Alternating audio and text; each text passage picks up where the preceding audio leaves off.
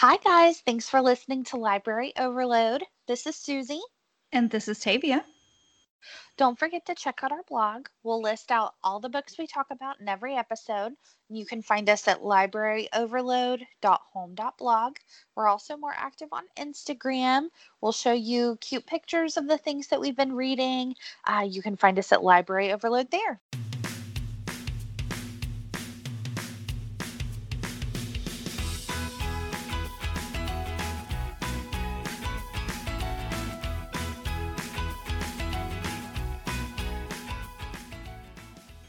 Okay, so we are super happy to still be continuing our Spooktober. I know it's week three, week three, and I'm not even close to being done. Me Like- either. I have so many more that I want to try and cram in. hmm Me too. Me too. I have a couple more Agatha Christie's I want to get to. I have none to talk about this week. So y'all get a reprieve. I was expecting an Agatha from you, so I'm so proud of you. Yes, yes. I read a couple of other things that don't necessarily give like typical Halloween vibes, but I think they're creepy as heck. So, you know. Okay, I mean that counts. Yeah. Um, I've got two from Daniel that I'm going to be talking about. I'm sure he's going to be so pleased. He's already been like, "What are you reading next? What's the plan for the next book?" Like, what? And I'm like, "I there are other books, Daniel. Give me a second. But well, I'll get started with one more of the classics that I had talked about that I was reading last week. And so that was The Strange Case of Dr. Jekyll and Mr. Hyde by Robert Louis Stevenson. I'm so proud of you for reading all of these classics. Thank you. I started Dracula today.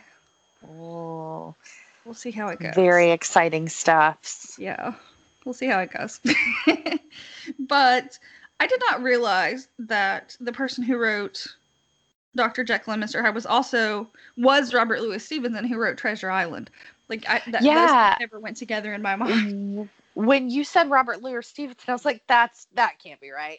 I know. it's so weird. surprisingly it is. I looked it up. That's crazy. Yeah, but this was written in 1886.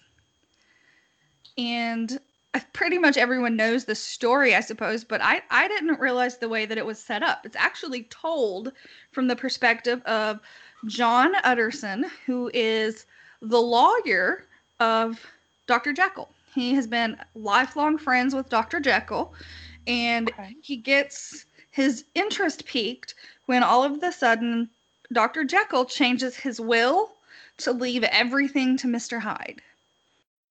And Hmm. so then Dr. or so John Utterson is trying to figure out what in the world is going on over there. Sure. And then it comes out that Hyde is a nefarious character. There's some suspect things going on. He ends up killing someone. And so they go to talk to Dr. Jekyll about his friend, Mr. Hyde. And he's like, no, no, I'm going to take care of it. I've got it. You'll never see him again. And then everything's fine for like a year. And then all of a sudden, it turns out that Dr. Jekyll can no longer control the transformations.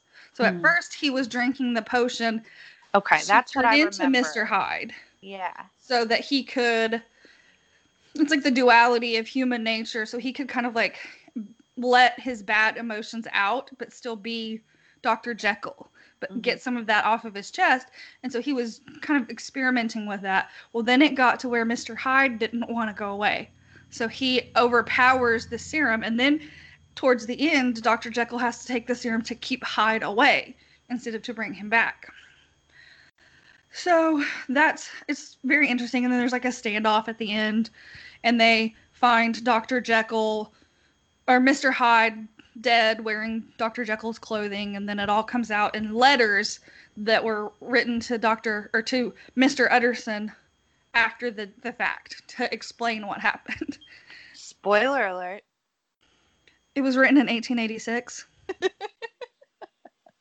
I, I, that, that's on you. Um, I I've never read it, and I'm trying to think if I've seen any movies with Dr. Jekyll and Mr. Hyde. And I think the only one I've seen is the Extraordinary Le- or the League, League of, of Extraordinary. Extraordinary- Yeah. Mhm. Apparently, we can't say that. The League of Extraordinary Gentlemen. Yes. Got it. Nailed it. but yes, that is where I have seen him. I don't. I've not really seen anything much else except maybe a Scooby Doo. There you go. Which is fantastic, if I do Yes, say so myself. Absolutely. But it is the. I mean, it's been around for a long time, so we all know the story. We've heard of Jekyll and Hyde, uh, but I never had realized that it was told from a third party. Third. Nope. Why don't we just stop? it's too bad that this podcast depends on us talking in English. No. I mean, we could try to like do it in um, interpretive dance if you would like. I speak French and Spanish, but only conversationally. and I could sign my part. So Yeah. I think it'll be successful. Yeah. And then you could throw in the interpretive dance, so that would, you know, Yeah, it'll be good. People will like it. I think so. Um, they won't be able to see the interpretive dance, so we'll just have to think about that really hard. It'll be fun. Visualize. Yeah. I could explain what I'm doing as I do it. when I was in high school, I was in the youth group at church, and we did interpretive movement, like sign language kind of Oh, dancing God. to religious songs. It was actually really cool. And there were some where they were black sure? Yes, I was. Are you was really- sure it was cool? well, cool may not be the operative word, but it was a lot of fun. I had There a lot go. of fun. There we There go. was some where they turned the lights out and we did wore white gloves. white gloves. gloves. It was cool. Yeah, that was cool in the 90s. That was in the early 2000s. How old do you think I am? Agent. Mm. I do feel old. Uh, yeah. Well, as I hobble around, I do as well. Yeah. Anyway, what I was trying to say before this long tangent is I didn't realize it was told in the third person. I'm so proud of you. but apparently, a lot of things from this time were. Like when I Mhm. look back at Sleepy Hollow, it was told kind of like in a third person narrative as Mhm. well. Well, first person gets kind of a bad rap sometimes. You sometimes Mhm. a lot of people don't do it very well. So I I Mhm. feel like third person is a normal narrate narrator. Na- narrative. I, that's the word. I was like, I got halfway through the word. We are like, no. really on a roll today. Oh Lord. Sorry. I, I don't know where to go from here, but that I enjoyed it. I gave it three stars. It wasn't like my most favorite thing ever. Like I did not love it as much as I love Sleepy Hollow. I was gonna ask how they compared. Yeah, no, it, it was just it was good. Okay. I mean, I don't want to read it again, but I could read Sleepy Hollow every Halloween. I think. Ugh. Sleepy Hollow is just like it is quintessentially Halloween. yes. Like it is just it's perfect. and just um, the, the the language was so descriptive that Mhm. I could just picture it so vividly. Like I felt like I was there, which it especially like I said for an older book is very surprising to me. Right. Sometimes older books, they're when the the author thinks they're being descriptive, it's more just that they're being loquacious. Yes. Tolkien comes to mind because yes, he can be descriptive, but he can also just go on a tangent about a creek. Like there's a difference, and I think a lot of older books get it wrong. So Mhm. that's really cool that they were able to balance that. Yeah, absolutely. But Jekyll and Hyde was pretty cool. I didn't ever know the full name of it, but it was called The Strange Case of Dr. Jekyll and Mr. Hyde. And I had no idea that Robert Louis Stevenson had written it. So No, that's weird. shocking Had no idea. Yeah, that's that's crazy. Yeah. Um, but I'm glad you were able to read it. Me too. Just It was knock quick- that off the list. Yep, it was a quick short read, and it was another classic that I got to, like you said, knock off the list. I like it. Okay, I'm gonna go so weird, y'all. I Do even, it. I don't even know. Um, but I blame Daniel. So it can't be any fine. weirder than Sasquatch. Come on now. No, Sasquatch was awesome. You shut your mouth. So this is The Hellbound Heart by Clive Barker. This was kind of the kickstart to the Hellraiser movie series. Mm. And so I kept waiting to find Pinhead. Never showed up. But let me back up. First of all, I want y'all to know in the description, I'm looking at Goodreads right now. In the description, it says The Hellbound Heart is one of his best, one of the most dead, frightening stories you are likely to ever read. Disregard that line. It is false. It is one of the weirdest things you'll read, but it is not the most frightening things you'll read. I think you Um, and I talked about this. I don't know if we talked about it on. We The did last on the podcast, Yeah, but I think books just in general are not as frightening as movies or shows because you don't have an assault on all of your senses at the same time. right. You're just vividly hallucinating in your head, but you're not like hearing the the music and things like that, which makes a big difference. Um, but yeah, so this was based in a nutshell. This book was bad people making bad decisions and being tortured for the rest of their lives because of it. The So- end. so hell. Yeah but and so you meet you meet frank and frank has this like crazy insatiable sexual appetite. Like you get the you get the idea I wish you guys could see like, her face. It's pretty like you get the idea that he's like this gross dude that hits on everything that moves and like is gross. Like like a guy that you would throw your drink at in a bar kind of dude um so he somehow some way finds out about this box and it i believe i asked daniel how to pronounce it. I think it's Lemarchand's box. And when it's it's kind of one of those little puzzle boxes where you have to like move it around and move one section at a time. Finally it opens and it opens up this portal essentially which he thinks is going to give him unmeasurable pleasure he thinks it's going to be i guess the 77 virgins in heaven i don't know what he was expecting he did not get that though he is tortured and goes and is gone. He goes missing. So fast forward a little bit in time, and his brother and his brand new bride are moving into this family home that is now empty. They're going to be moving in. When they move in, the room that he was in when he went missing, when he was taken to this other realm, is a really creepy, damp room. One day, his brother goes into that room and accidentally cuts his hand. And so the blood drips on the floor. Well, when Julia, his wife, goes back to the room to clean it up, the blood is gone. And she figures out eventually that that blood is feeding Frank and giving him a way to come back. And so then it becomes a okay, well, let's give him sure. So let's give him more blood. Let's give him more to get him out of there. And again, bad people doing bad things. And it just it gets weirder. In what in in what plausible universe do you see the blood disappear, realize it's feeding an evil monster, and then think that it is a good idea to give it more? Well, it's she doesn't think it's an evil monster. She just thinks that, oh no, poor Frank is stuck in there and he gave me one of the best nights of my life and I should help get him out with um I doing see, I whatever see. I can do. Okay. And so it's just you're making bad decisions.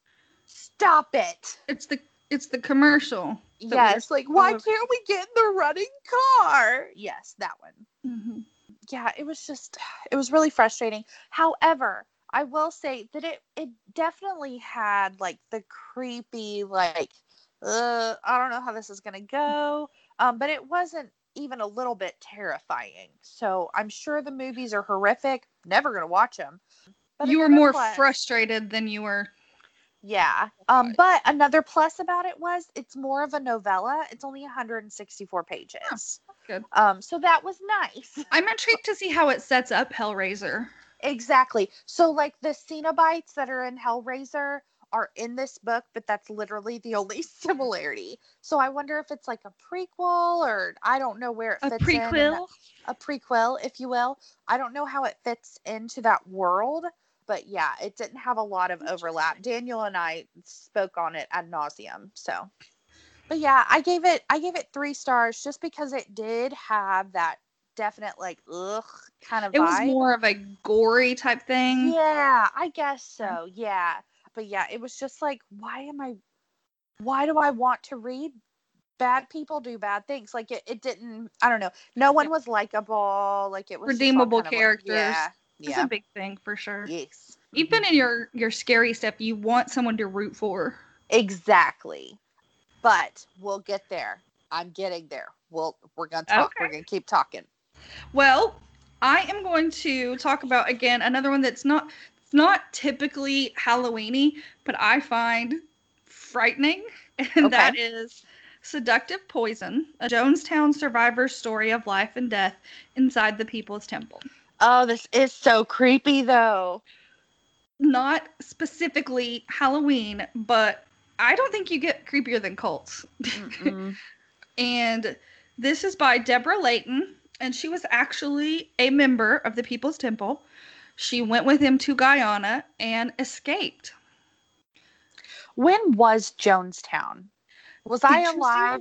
No, it was Okay. one month before Daniel was born. I think that's why he's so fascinated with it. Okay. He, my husband, guys, is fascinated with cults in general, but this one specifically. And I think it's because it's so close to his birthday.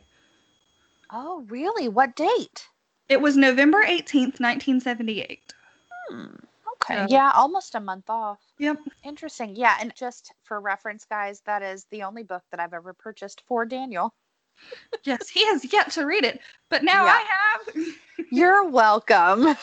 it was really, really good. It started at the beginning. She set out her her narrative to explain to you how normal people end up in cults. And there's one quote specifically that I think is kind of at the heart of this, but it's people don't join cults knowingly. They join self-help groups, churches, etc. to feel part of something bigger than themselves. But it's mostly the innocent and the naive who find themselves trapped. hmm So like That's how NXIVM got started. Was a self-help mhm. thing. She's so Yeah. that's kind of her whole thesis is that you know people don't join cults knowingly, knowing that they're gonna do harm to them.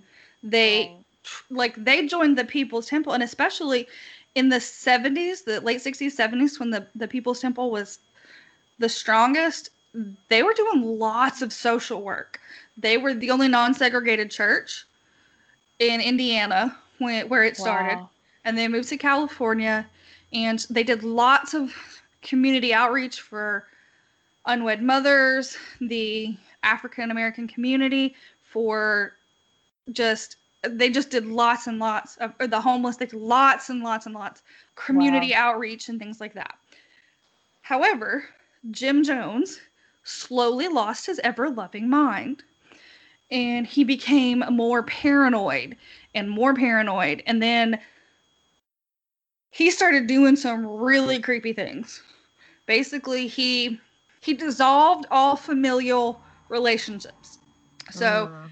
deborah joined with and her mother joined later but they were in the temple they were no longer mother and daughter they were both just temple members Wow. and jim jones was father they all called him father Interesting. and then he dissolves marriages Mm. So he he declares that all men are homosexual. He's the only one that they can sleep with. Ugh. but it is Deborah starts with her story and her mom's story. Her mom actually escaped Nazi Germany. Wow. Yeah, so she From was a one Jew. shithole to another. I just I just felt so bad for her mom because she died in Guyana. Um, her mom did, and luckily she died ten days before the the massacre happened um, because she was sick with cancer, but she never got home. She never got out. Uh, but anyway, so we talk about that, and then we talk about how that kind of shaped Deborah's mom and how that kind of made her childhood different. And then Mm-hmm. she was a much later baby. So all of her siblings were like in college and had left her. So she was like without all of the attention she used to have. So she was kind of seeking attention, seeking somewhere to belong. And that's how she kind of got into the People's Temple because Jim Jones at, at first acts like you were the whole world, like the sun Mhm. rises and sets with you. Especially if you're a hot young 18 year old, which I think she was actually 17 when she joined. She was there for seven years. Wow. And so they started out, you know, just doing really cool stuff. And then the more crazy, weird stuff he did, um, the more paranoid he became. So at Mhm. one point, she's worked her way into the inner circle and she thinks nothing of this. She's been kind of indoctrinated in you can't trust the government, the CIA and the FBI are watching us. And so then Jim sends her abroad to start moving money into foreign accounts. Like they've got millions of dollars in Swiss bank accounts and stuff like that. And so then the more he does of that, the more paranoid he gets. So they find a place where the government doesn't really care. And he takes them to Guyana and he moves essentially around 900 people there. Yeah. And once they're there, it becomes like a prison camp. Hmm. They have to do manual labor. There's not enough there's not enough food, there's not enough housing. Things are just completely completely terrible. And then he starts doing these white night drills, which is where he says they're loyalty tests. So everyone has to come and drink the Kool-Aid and he tells them it's poisoned. It's a loyalty test. And then at the time where they should have died, they don't die. He's like, no, no, this was just a test. Then he sends his own people that don't talk to each other out into the jungle to start shooting to make the camp think that they're being raided by the Guyanese government. So everyone is terrified.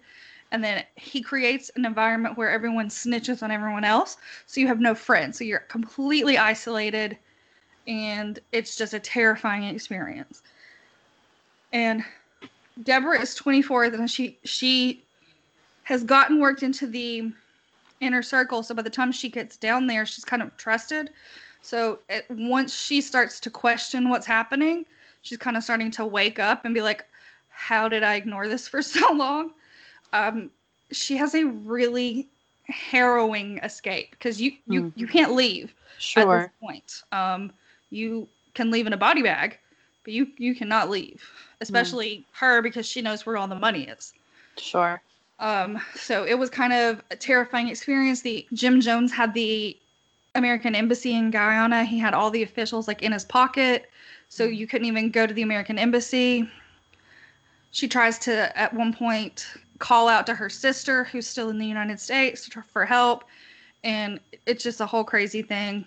And she she sadly makes the decision that she can't escape with her mother. So she has to leave her mother there Hmm. and that's just really really sad because she never sees her again after that um, so she she does escape and she gets back home and she's trying to get people to pay attention. She's like this is what's happening down there and hardly anybody will pay attention.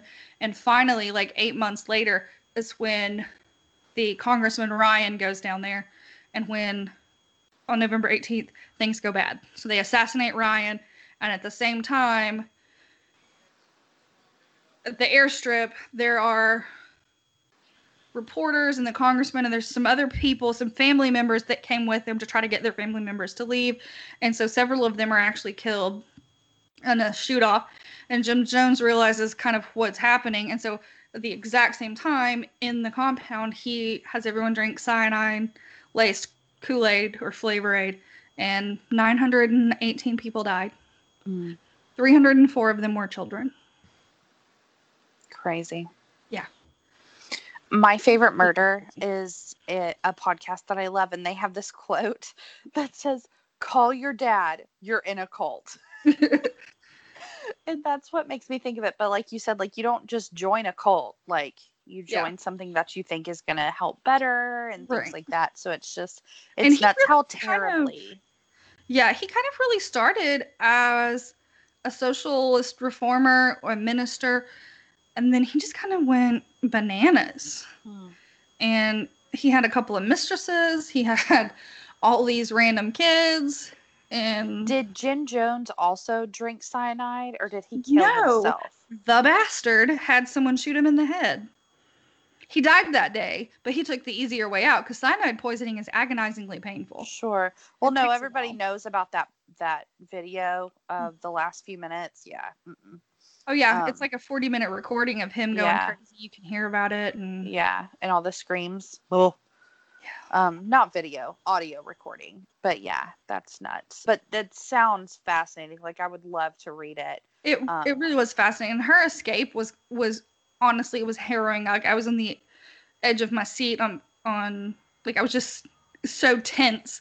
Like is she gonna make it? Like I know she makes it because she writes the book, but Sure. but obviously Right. the way she was able to tell it was interesting. And then surprisingly, her brother Larry is the only person that ever was arrested or served any jail time for anything that went on in Guyana. So basically, everybody else died, but he was at the airstrip, and they arrested him and charged him with the murder of the senator, and he spent like 40 years in prison. He just got he got out in well, he's up 20 years. or Someone he got out in 2002. He's the only person that was ever charged with anything. And he got out? I mean, he he was indoctrinated. Like he wasn't really in his right space. But yeah, but you still make that choice. Like but he didn't actually in- shoot anybody. Oh, okay. He didn't do the killing. He just happened to be the only person standing at the end of the day. Okay. Everybody else died. Okay. I gotcha. But her mom was sick, and uh, Jim took all of the pain medicines and all of like when you got to Guyana, he took your passport. They went through all of your luggage. If you had any medicines, they took it. So all of her cancer medicine, all of her pain medicine, they took it. So she actually passed away about ten days before the massacre happened. Wow. But Deborah didn't know that for a year or so. Wow. She didn't know what had happened. But she wrote this book in 20 no, I'm sorry, in 1998. So it was about 20 exactly 20 years after the the incident. Wow. It's been another Mm. 20 years. That's crazy. Okay. My next one is The Woman in Black by Susan Hill. This is another Daniel recommendation. This one was kind of up your alley a little Mhm. bit. I was gonna say I'm intrigued by this one. The the movie has Daniel Radcliffe in it. Right. So this is kind of this is a period piece, uh, and it's a it's kind of an, a haunting in a small English town. So Arthur Kipps, who I'm pretty sure is Daniel Radcliffe's character, he is a a new-ish solicitor in London and he's been trying to work his way up the ladder. His boss decides that he can kind of impart a little more responsibility onto him and gives Arthur a job to attend a funeral and then settle the affairs of a client, a widow named Mrs. Drablow of Eel Marsh House, which is a weird name. So her house, the way to get to it is nuts. So you have to go down basically through these, I don't even know what to call them, kind of like sand dunes, but only when it's low tide because when it's high tide, you can't get there. Oh. So it's like you can only go like early Uh-huh. morning or late at night. yeah, I don't you- ever want to live or visit a place that's inaccessible like that. Right. Um, and so he decides that he, instead of like going back and forth every day, he's just going to pack up and he's just going to go and stay at the house until he finishes his work because apparently she kept every little piece of paper ever and he had to go through all of it in order to kind of figure out her affairs, what Right. she owned, things like that. Old Well, women are hoarders. I am too. So he goes and ends up seeing this creepy woman in black. And as you go along, you kind of figure out her story. You hear terrifying things. But literally, as soon as you find out maybe like two different things, I was able to put together what happened, why she's haunting, like what's going on, like immediately. And then the rest of the time, I'm like, it's because of this, you idiot. How like, old is this book? Obviously, Do you know when it was written? um, yes, I do. Hold, please. This was written in like 89. Okay, I don't so think it's not it's like, a classic. hella. No, I, don't gotcha. think it's old old. I'll have to fact check that, but Mhm. I'm I'm pretty certain it was 89. So, I was going to give this 2 stars because the frightening things were literally you seeing the woman in black way off in the distance. That's all. And I was like, this is stupid. Like, I've already figured out why she's haunting the place. Like, this is dumb. But y'all, that ending, I was like, okay, are, you get another star just for the ending. Like, I was like, yeah, no, hmm that was good. That was good. But I don't understand why you would write such a stupidly boring book and then like peak at, at like five pages from the end. Like, I don't. It was Maybe poor poor structure planning or something. I guess, but I don't know. I maybe I just went into it expecting more scary. I Mhm. I don't know, but it was just it was really dull up until like literally 3 to 5 pages left of the book and I was like, "Oh my god." Interesting. Such a good ending. Like no, it was the ending was nuts. Um I asked Daniel if the ending in the book was the same at the as the ending in the movie, and of course he couldn't remember. And I'm obviously not gonna old watch the movie. I know. I'm not gonna watch the movie to find out myself, but it was the movie looks really creepy but like i said i think it's the whole the whole sensory experience in a movie that makes it more scary than the book Yeah, yeah, but I do think that if they did verbatim what the book did in the movie, the movie would be dull too. Just Mhm. because there's never anything that jumps out. Like there are a few like anxiety ridden moments, Mhm. but it's nothing that ever like is visually going to be terrifying. So they had to have like changed it to make it scary because it legit was fine. interesting Um, it was more just like, oh no, there's a ghost. oh no the goat got out Yeah. i love bone goat we're talking about bo- the bone houses I miss Bone Goat. i do too But yeah, it was real boring for me. For me, not for everyone. There are Mhm. plenty of people that have given this good ratings, Mhm. but for me, I thought it was fine, but the end was good. i wonder if like me you think that maybe you're you're just really scared of all like horror movie stuff but you're mostly averse to the gory stuff as opposed to like the the haunted stuff No, it's the opposite. I'm Oh, totally fine with gore. Totally fine with gore, but it's it's the the terrifying, the sh- the shit that jumps at you, and stuff like that. Uh, Mhm. I don't I don't do well with that. see i'm okay with that and i watched the conjuring with daniel and i didn't hate it but Mm-mm. like house of a thousand corpses or hostel i i cannot do those those make me want to vomit Nah, gore is fine. But no, I watched Pet Sematary when I was far too young. Watched it from behind the recliner at my grandma's house.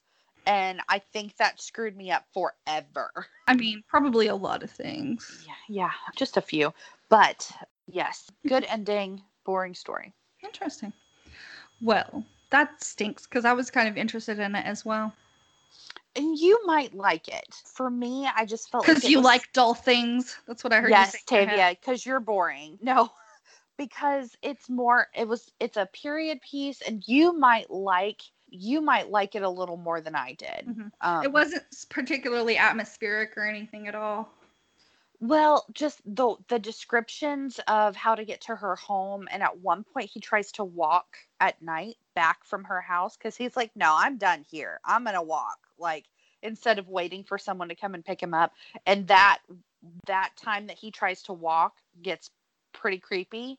Um, but it's more just it's it's an older man telling you this story when he from when he was young. So Ooh, that that's something I haven't tried thing. before. Mhm. I like the old woman. I wonder if I would like the old men.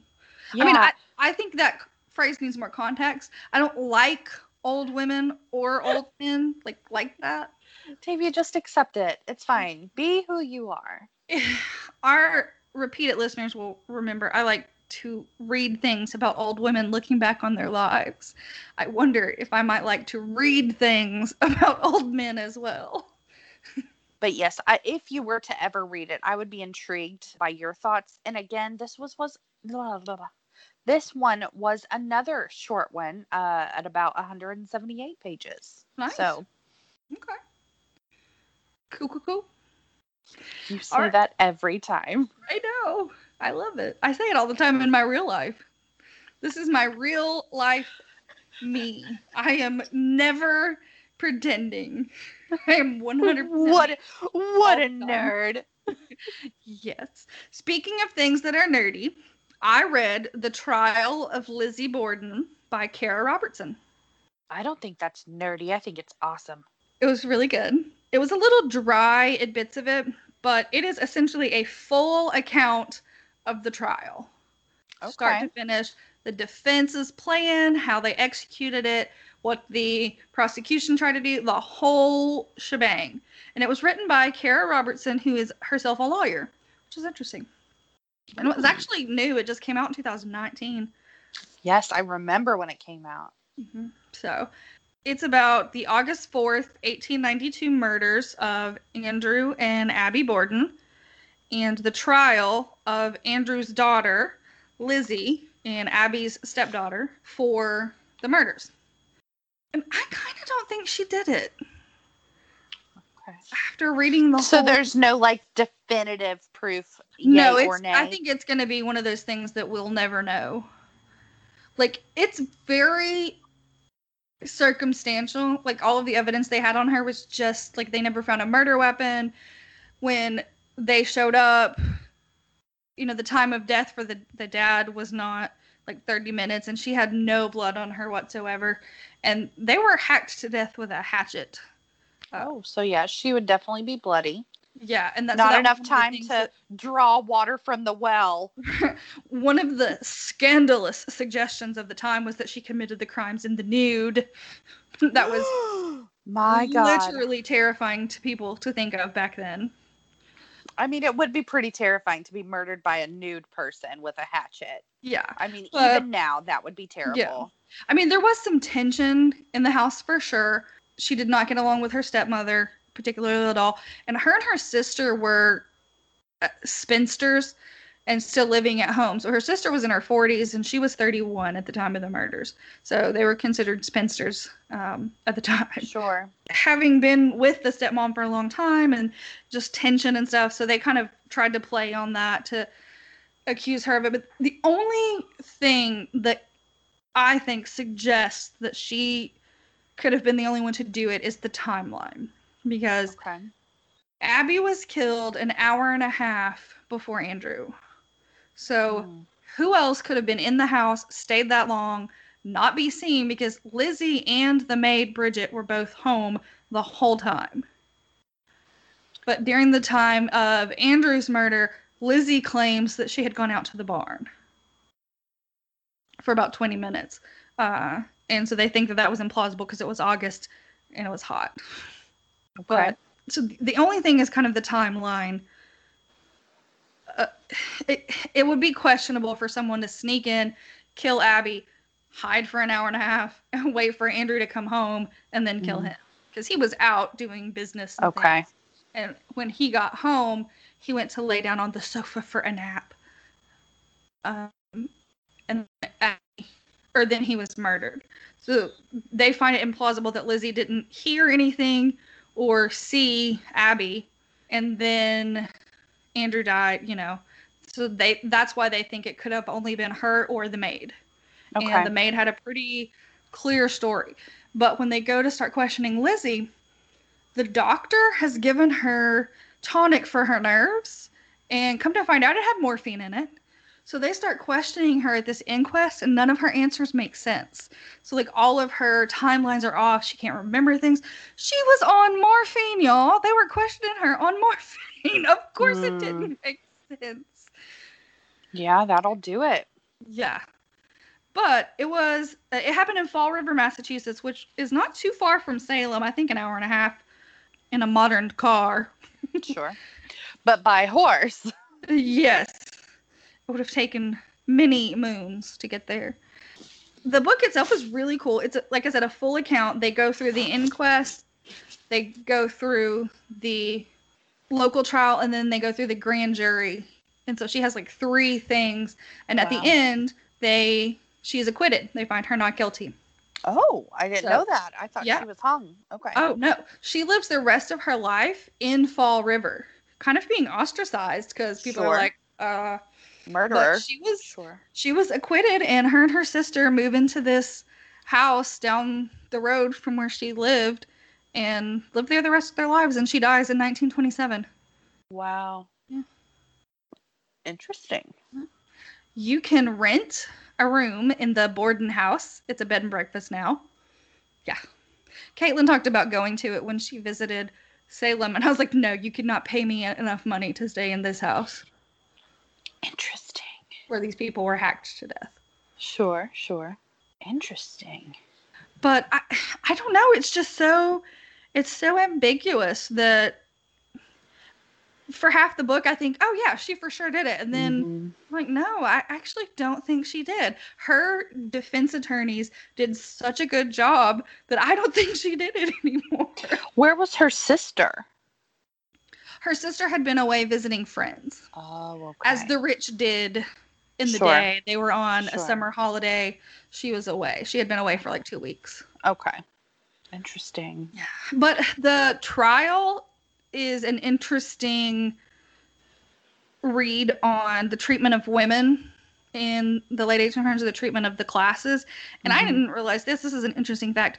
Female jurors were not a thing in Massachusetts until 1950. Well, that checks out. Yeah. And Oh, there are still sealed files in the law office of Lizzie Borden's testimony because she didn't testify for herself because in Massachusetts you don't have to right. um, unless you voluntarily do it. And because of the way that her and her lawyer set things up for attorney client privilege, he then founded this law firm and stored those files away. And through the years, the people said, well, no, those are still covered, even though they're passed away. The law still prevents us from disclosing this information. Is there a an expiration date on that law? No, nope, we'll never see them.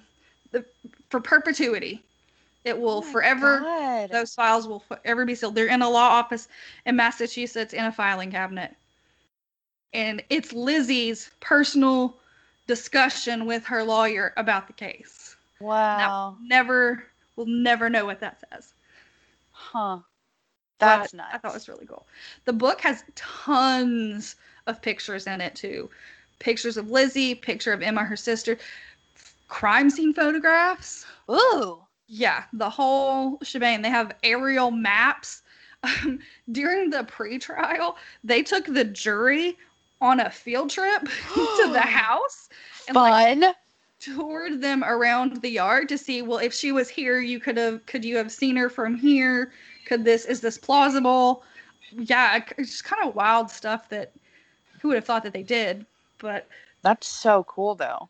yeah and then you know one of the main things back at the time is that a lady couldn't have committed this crime because the well-born too- didn't do crimes like this Right. She, women are far too fragile and dainty to Right. commit crimes. Yes. but the prosecution clung to the fact that she was actually experiencing her monthly illness, which, as everyone knows, means Makes that women homicidal. right it, it means that women can be uh, turned into to fiends and maniacs because they are bleeding so much it you know uh, Mhm. it, it, it changes their physio- uh, physiognomy so that they no longer can control themselves so they just murder Yeah. everyone Yeah. I mean, I've definitely murdered a few men in my day.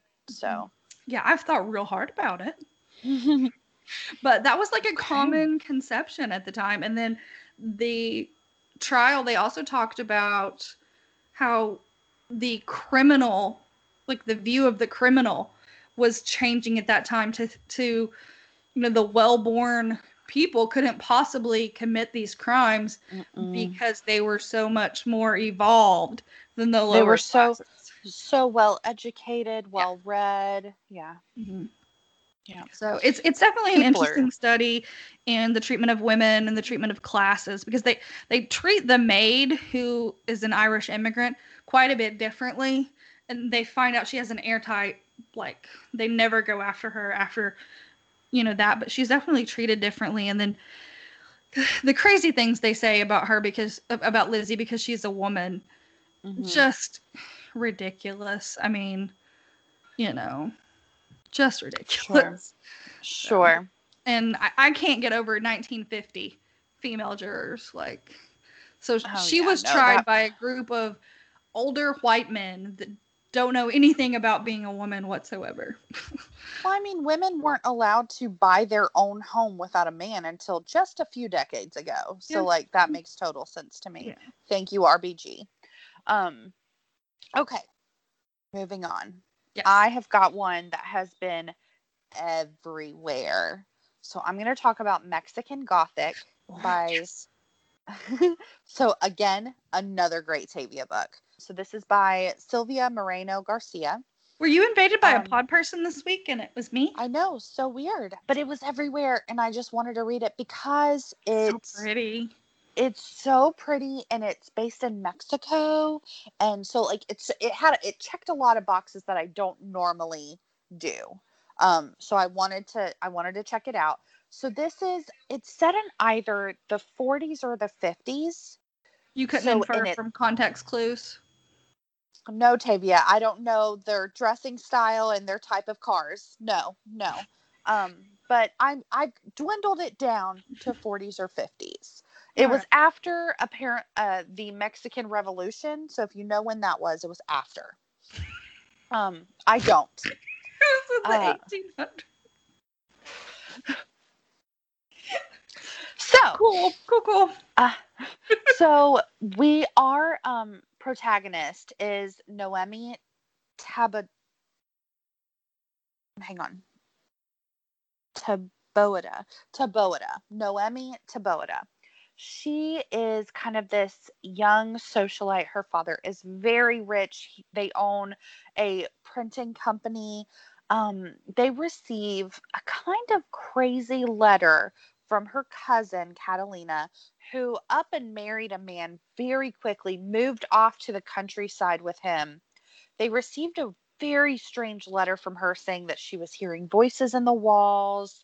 Um, something about he she never names names but but she says he's mistreating me he's doing thing like he does bad things and so her father noemi's father asks her he says that he's tried to write with her husband her husband and tried to say hey we need to get her some psychi- psychiatric help. She's obviously hearing things like we need to get her taken care of. And the husband is just like no. And so noemi's father asks can you please try to go visit her kind of see what's going on see if you can talk her husband into letting her come back at least to go to mexico city and see a, a specialist and so Noemi, pissed that she was um, bothered at a party with this job, so she goes such a strange place. So it is so where she ends up going is this very very old dilapidated house that you might think of Miss Havisham living in, but and so the walls are covered in mold. They own shitloads of silver, but the house is falling apart. And the family is so strange there. You're not allowed to speak at meals. Um, you're not allowed to do very odd things in the home. And every time Noemi is like, Hey, can I please see Catalina now? Like, I came to see her. Can I go see her? 90% of the time, no, you can't. She's resting. And then the other, the 10% that she's able to go speak to Catalina, she's either talking crazy, like, can't you hear them? Or like pod person happy, one of the two. And so then Noemi spends a lot of time there by herself and eventually befriends Francis, the youngest in the family, closest to her age. And so he's very sweet and he's very gentle, kind of has a little bit of a crush on her. So she kind of talks him into taking her to town so she can find out more about the family and things like that. And she eventually figures out that this family has been around for way longer than they should have been around. Like hundreds years Interesting. longer than they should have been around. And their home, High Place, uh, she eventually does hear things from the walls and she does start to see crazy things. Her dreams are taken over by someone that tried to kill everyone in the family and it's constantly being like in her dreams that the person in the family that tried to kill everyone um, she's constantly telling noemi keep your eyes open. Open your eyes. And it just gets hella creepy. It's very much a gothic style Mhm. of creepy. So it's and so it's not like terrifying but i it was so good that i broke my rule of reading scary stuff after dark and read until like two in the morning and then i had to go to the bathroom and it was very dark in the house and i couldn't get out of bed I woke scary. up to a text about this. It was amusing. but it was very interesting. I think you would like it. Noemi does eventually figure out what's going on without realizing that she figures it out. And but you as the reader are like that there's no way that that's right, but it is and it's just like oh, it was it was a lot. It was beautifully written. Beautifully written. Um and it's just it's very cool to see like kind of the um the socialite and how things work but in mexico in the Yeah. 50s and, and it was just it was really neat it was Cool. it was really cool How um many and stars it does did you of give it? Um i gave it i i gave it three and a half um i enjoyed the story i enjoyed the writing but i'll i'll probably never read it again um Gotcha. but I did I did like it. I thought it was good. Um it wasn't it's not my kind of thing. Like it's Yeah. definitely more of a you would give it four or five stars. Um Cool.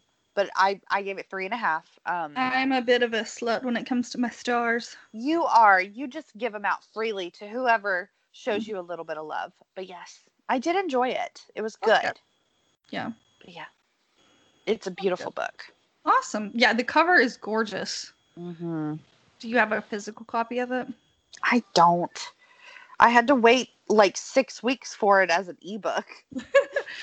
I almost got it as one of my book book of the month picks, but I chose something different. So But yeah, I hope you guys have thoroughly enjoyed your October reading as much as I have and Tavia has. yeah, we have been having a blast with this. I have read like um nine books I think already this month. Killing it.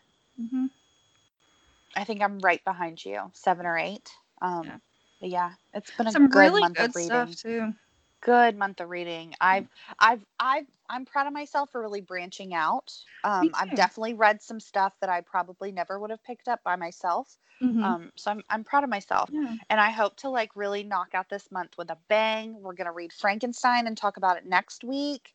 Yes. Super pumped about that. Super pumped about it. And I think we're gonna try to fit in as many other books as we can fit in. Yeah, I think we're Um, gonna do just like a rapid fire to round out the month of October because we still have some stuff to talk about that we haven't got. I know. I I just want to just do all of them. but yes, we're gonna we're gonna try to give you as many spooky options as possible. So very much looking forward to next week as well. Me too. But yeah, I hope you guys are thoroughly enjoying your October. It is beautiful here again this week. It's it's just been It's great. been glorious. Yeah. I've had my windows open. Same. But then the other night I did have to break down and turn the heat on finally. Girl, I'm not going to turn on my heat until the house itself is below 60 degrees inside. All right, guys. Well, thank you for listening and hope you enjoyed listening to us talk about some random stuff this week. Um, Weird stuff. Do not go out there and get joining any cults or get murdered. No, no Come back cults. next week. No hatchet killing. None of the above. Right. But yeah, we'll talk to y'all next week. Bye.